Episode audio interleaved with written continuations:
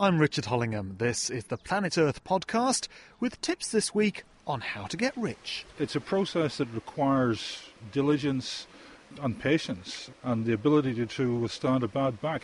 And if you thought this weather was bad, later we'll be hearing about efforts to predict summer storms that can devastate communities. Also, new work to map penguin populations and how to run away from a T Rex. Shares may have plummeted, currencies faltered, and banks collapsed, but if you put money in gold over the last couple of years, you could have made a tidy profit. The metal recently reached its highest value ever, which is surely good news if you've got a gold mine. And I didn't have to travel that far to find one. The rolling hills of the Omagh area of the west of Northern Ireland have some beautiful views. And to be fair, this isn't really one of them. Looking down over the grey sides of an open cast mine, a hole in the ground, really. But this is one of the most valuable stretches of land in Northern Ireland. This is actually a gold mine, and I'm with James McFarlane from Galantas, the operators of the mine, and Garth Earls from the Geological Survey of Northern Ireland. James, we're looking down here. You can hear the machinery away in the distance. Really is a hive of activity. Several diggers in the distance. There are trucks, and it's a vast area. Uh, just give me an overview of the operations. Essentially, what we're doing here is open cast mining a gold vein or a series of veins that run north south directly under our feet here.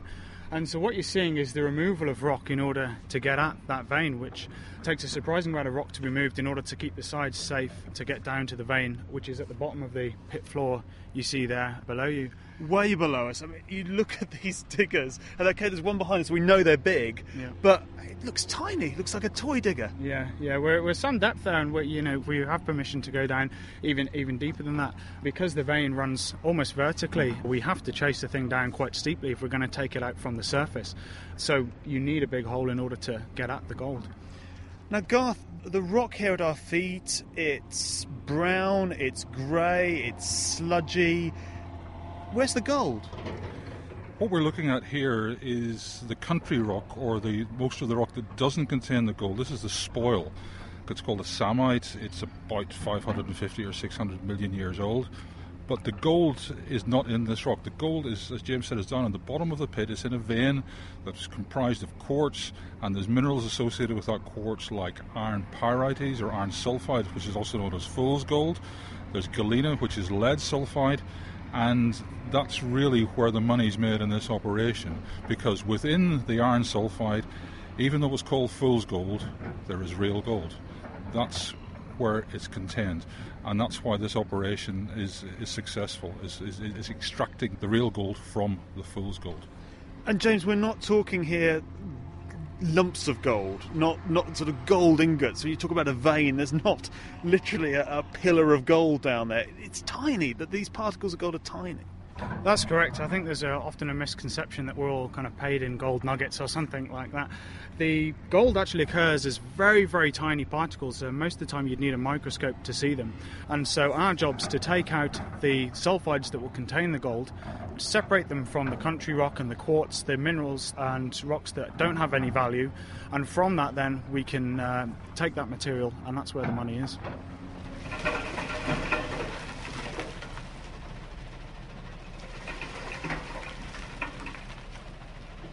A few hundred metres away, a cascade of rocks is tipped into a crusher before being pulverised into fine powder. This is mixed with water and chemicals in a line of frothing tanks before being squeezed into an almost cake like concentrate containing the particles of gold. This cake is shipped off to Canada for smelting, but the origins of the gold are important.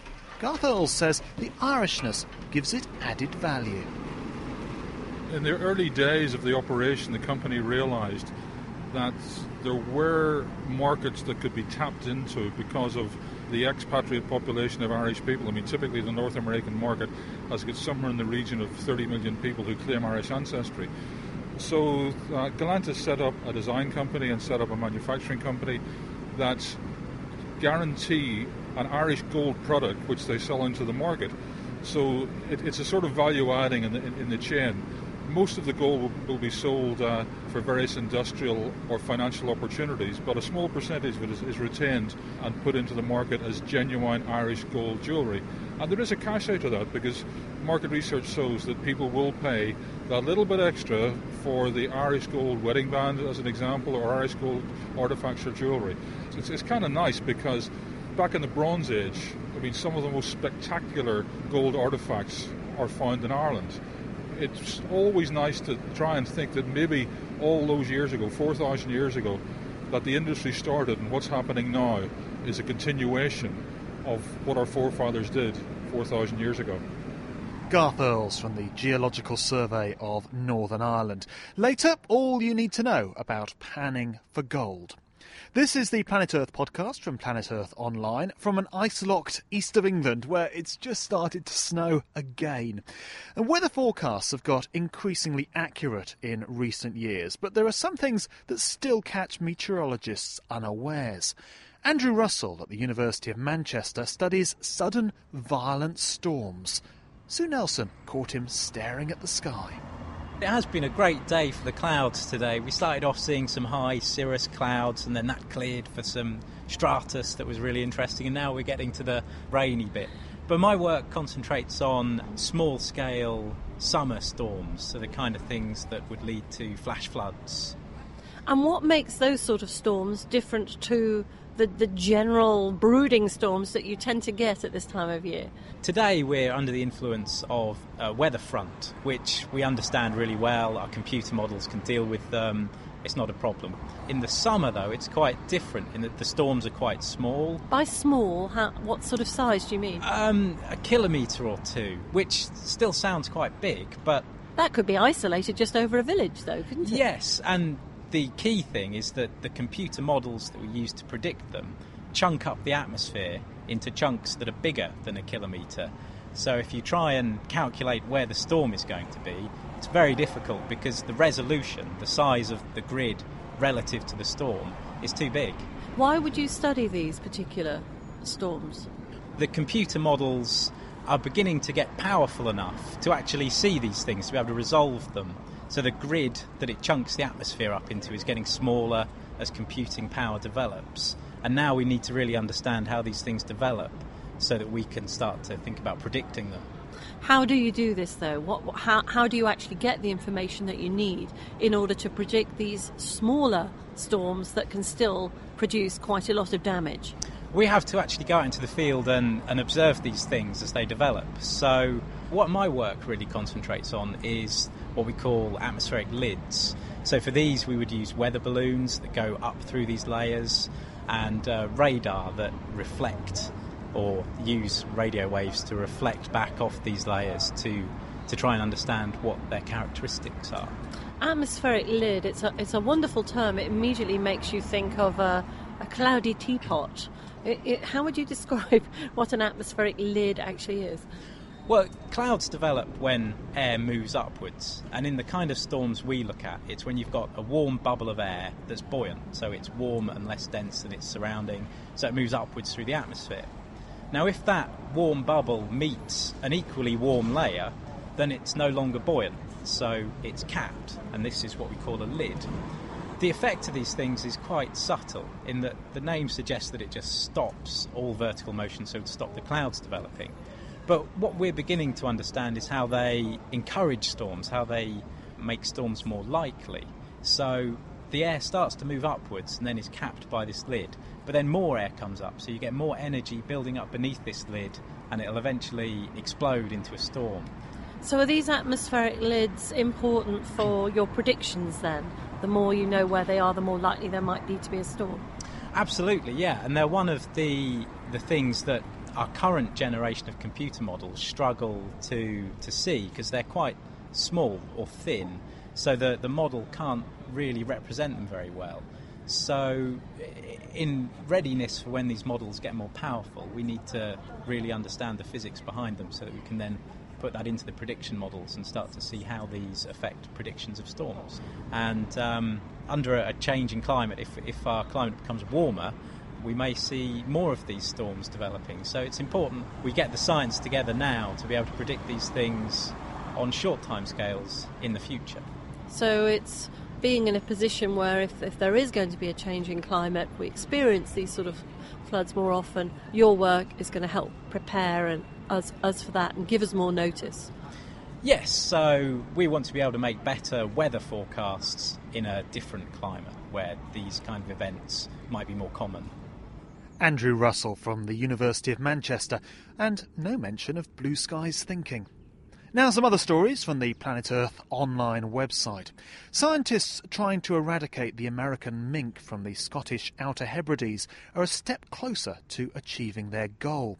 The animals aren't native to Scotland, but since escaping from fur farms, they've managed to spread, becoming a nuisance to seabirds, eating their eggs and chicks. Well, now researchers have tracked down where the last feral mink populations may be lurking using a sophisticated chemical technique. The hope is they can completely clear the islands of the alien invaders. To the other end of the world now, and researchers have developed a DNA fingerprinting technique to help them understand how Antarctic penguin populations are changing and protect threatened colonies. Penguins are under pressure from a changing climate, but also from fishing fleets which compete with them for food. And while some penguin colonies are growing, others are declining. This new method should help scientists identify which penguins are under threat. How do you run away from a T Rex? Well, fast, obviously, but scientists at the University of Manchester have used supercomputers to work out that dinosaurs trying to escape the mighty T Rex probably ran for their lives using their two rear legs rather than all four.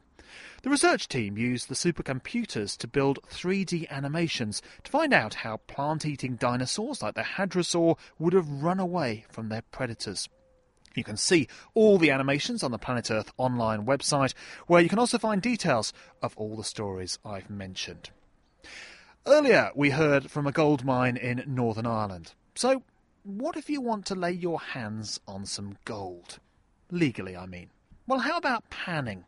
We've seen it in the westerns, but does it work, and can you ever make money from it? Garth Earls from the Geological Survey of Northern Ireland took me to a stream with his pan to see what we could find. One thing I might try is to take some of the moss off the bedrock. The moss? The moss, because moss itself, if you look at it under a microscope, is quite filamentous. And whenever you get a small flood in the stream itself here, the gold, if it's bounced around in turbulent water, can often stick in the moss. And by washing the moss out, you enhance your chance of finding something. So not only will we take, try taking some of the sediment here, but we'll try taking some of the moss as well and see if there's any gold trapped within the filaments in the moss.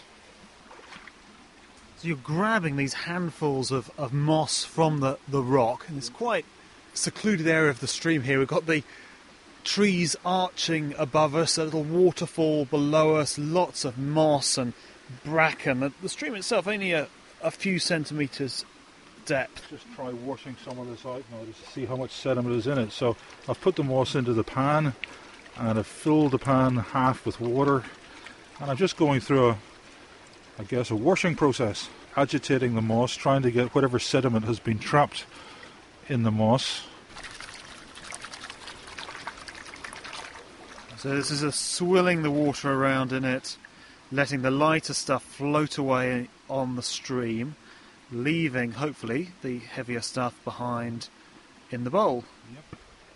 That's it, and I think at this stage you can see that with just a small amount of agitation and of the pan, that there's already quite a, a tail of darker coloured material that's staying behind in the pan. Of course, you can mix it up again and start the process over as many times as you want because if there's anything there, if it's heavy enough, it's not going to go away. You have to be quite patient for this, don't you? There are no large ingots of gold, and there's not necessarily any gold in this pan at all. No. It's a process that requires diligence and patience and the ability to, to withstand a bad back.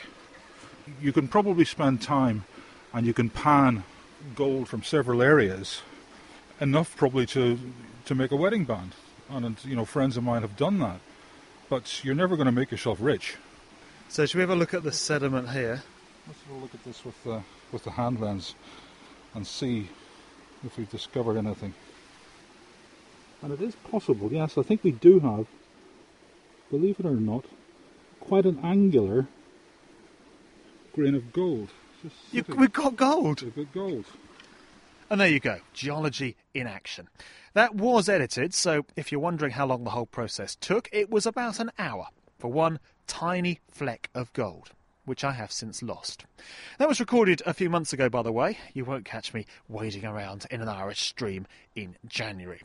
There are many more stories from the natural world on the Planet Earth online website. You can also follow us on Twitter and Facebook. We've got loads more plans for this Natural Environment Research Council podcast. If you like it, please tell your friends.